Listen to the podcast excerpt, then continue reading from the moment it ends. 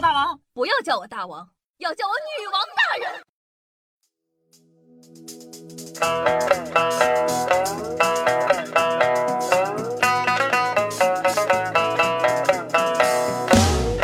嗨，各位手机前的听众朋友们，大家好，欢迎收听今天的《女王又要》，我依旧是你们传说中在深山修炼千年、包治百病的板蓝根，谢谢夏春瑶啊。那在现代社会中啊，骂人可不是一件什么好事，但有的人吧，你遇到就真的特别想弄他。这个时候呢，你要顾及形象，又想不到有更好回嘴的办法，往往呢只能深夜想起，气自个嘴笨，气到捶胸顿足。夏夏相信啊，这是大多数人的通病。所以呢，为了解决各位小可爱的嘴笨问题，夏今天呢给你们找了古代几位骂起人来不饶人的才子，让你们学学。如何用古人的思维骂人，让大家简单易操作的同时骂人于无形？你就算学不会，你摆几句古文出来，气势上已经赢了。首先呢，第一类辱骂式骂人法。说到骂街的祖宗，当属我们的孔老夫子。当然不是那种妇女在街上掐腰骂你祖宗十八代的骂法，不过呢，程度啊也差不太多了。众所周知呢，孔子座下的弟子非常的多，其中有一个呢名叫做宰予，因为宰予在白天睡觉，孔夫子非常生气，怒骂道：“朽木不可雕也，粪土之墙不可污也。”意思就是腐烂的木头呢不能用来雕刻，脏土砌成的墙不能抹平，直接一点就是你一个废物点心，你就是个烂木头，从里面就开始烂了你，废柴。所以呢，这件事情告诉我们，上课睡觉的都是废物点心、烂木头和废柴。那几个平时喜欢上课的，说你呢，悠着点哦。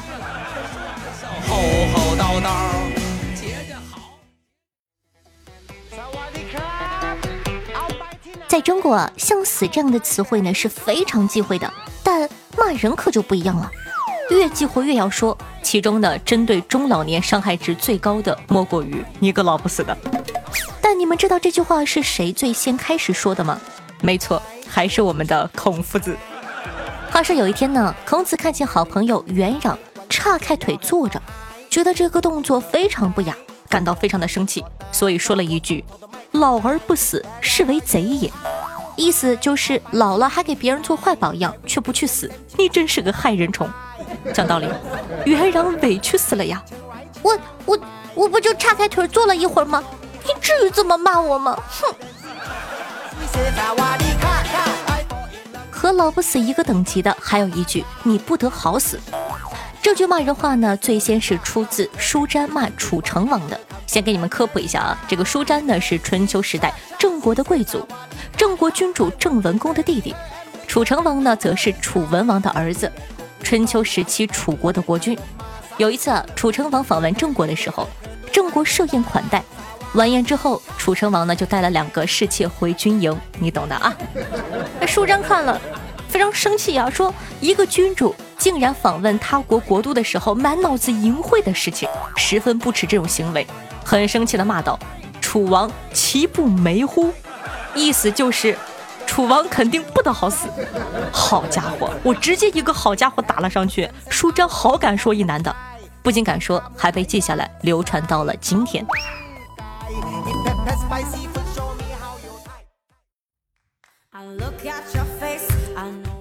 说到骂人这东西啊，如果能一针见血、直戳要害，那肯定的就能逼得对方节节败退了。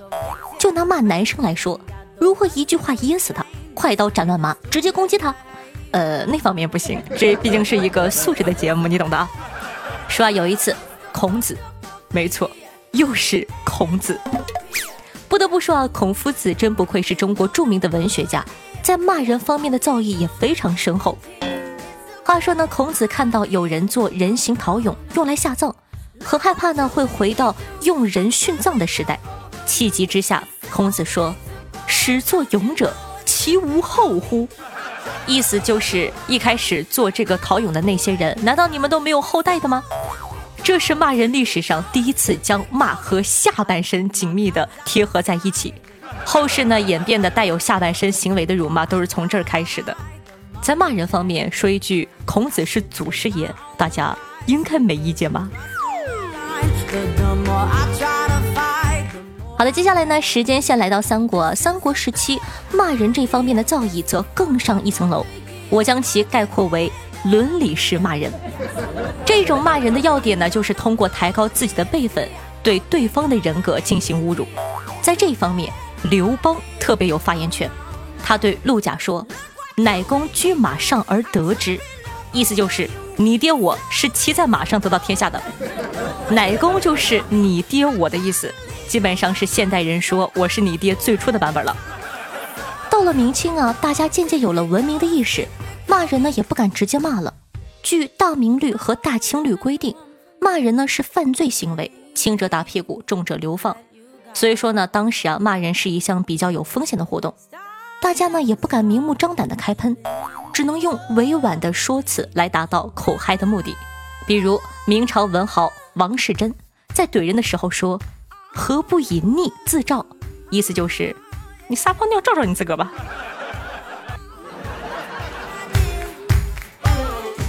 那说到骂人呢，就没有办法规避开国骂。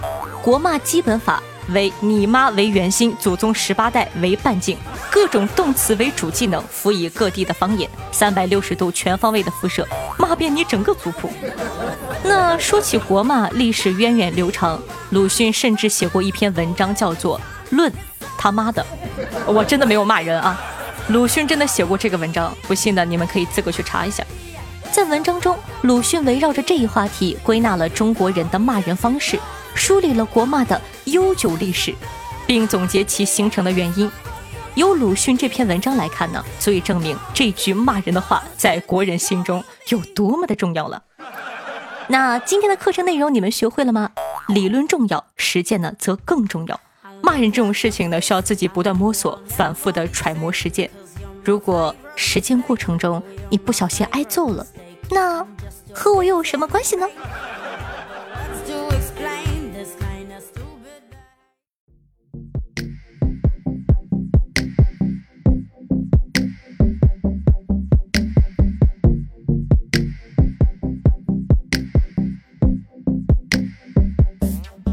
好像是你的微信。嗨，欢迎回来，这里是女王又要，我是夏夏夏春瑶。喜欢我们节目的宝宝，记得点赞、评论、打 call、转发，一条龙服务哦。万水千山总是情，你评论下行不行？哎呦，那同样的喜欢夏同学呢，也可以去关注一下我的新浪微博主播夏春瑶，抖音号幺七六零八八五八，微信公众号夏春瑶。每天晚上的八点钟到凌晨的一点半左右，还会有的现场直播互动，期待你的光临。好的，接下来呢，感谢一下凯的风风炫下张恒秦二乖雷轻松一点点，圣诞快乐啊！对上期女王也要辛苦的盖喽，大家辛苦啦！听众朋友苏刘玉说道：“夏夏最近高产四母猪，我谢谢你夸我啊！”听众朋友硬件高手说：“现在是东北人吗？没有口音呢。”那是当然，专业主播。听众朋友，缘分天空暗耀说道：“加油，夏夏，我是你好几年的粉了。你没有对象，不过你现在有了。超市中买一副象棋，里面有两对呢。”听众朋友，包治百病的板蓝根说道：“再次打 call，这么爆发，辛苦夏夏了，心疼你一秒。”听众朋友，大老粗说道。这节目更新的速度有点丧心病狂啊！找素材都很费心、费力、费神，夏夏辛苦了。你看看，总算有一个替我说话的了，可累了呢。听众朋友 F E L I X W E I 说道：“哥们儿不潜水了，来名媛挺一下。喜马拉雅这软件，要不是夏春瑶啊，早卸了。”听众朋友，好梦如旧说道：“夏夏一定要保护好自己的身体，注意休息。等明年一月十二号小女王生日的时候，一定会给她庆生的。”哇，好感动哎！居然有人记得小女王的生日，哇，棒棒的表你哦！听众朋友想吃草莓说道：“哇，不知不觉我关注夏夏都快六年，六年。”都快六年了呢，不过我三天打鱼两天晒网的，好多节目都没有听。刚关注夏夏的时候好像才高二，现在都毕业工作了。不过夏夏你不要慌，六年了我还单着身呢，单身就单身，问题不大了。其实要不是最近老板让我们读书，我都想不起打开这个软件，感谢老板。咋的？这老板嫌弃你文化不够了？咋突然间催你念书了呢？不过还是谢谢妹子的支持哦。听众朋友二六六九二二四零幺说道：“这个月呢遇到骗子，让人骗了六千块钱，也有点小难受。虽然呢是小钱，但是以后可能没有那么容易相信别人了。善良的人实在是太难了。”那对于你被骗钱的夏夏表示同情和心疼。但是，大哥，六千块钱都是小钱吗？要不你考虑考虑被我骗一下好吗？我也想骗你点小钱。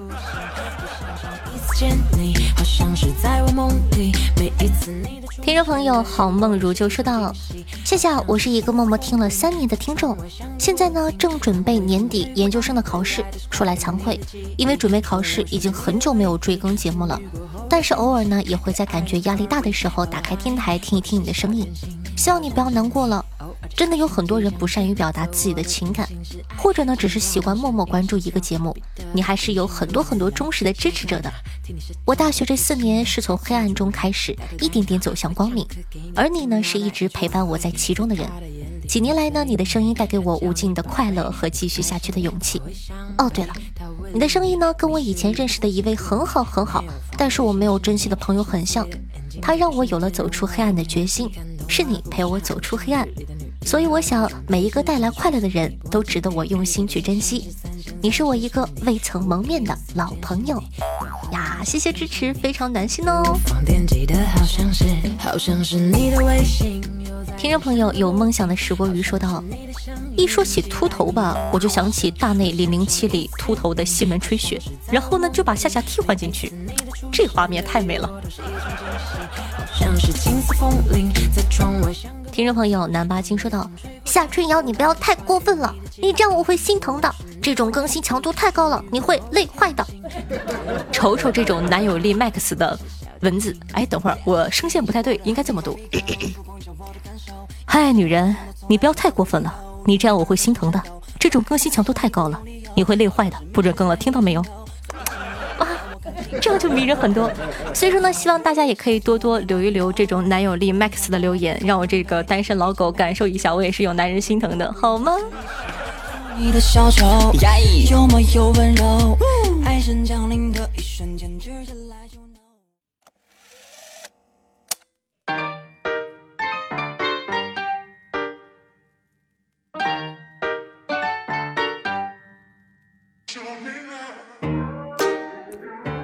好听越开心的心情呢？这样的一首歌曲呢，来自 O W E N 和范合唱的，名字叫做《随便》。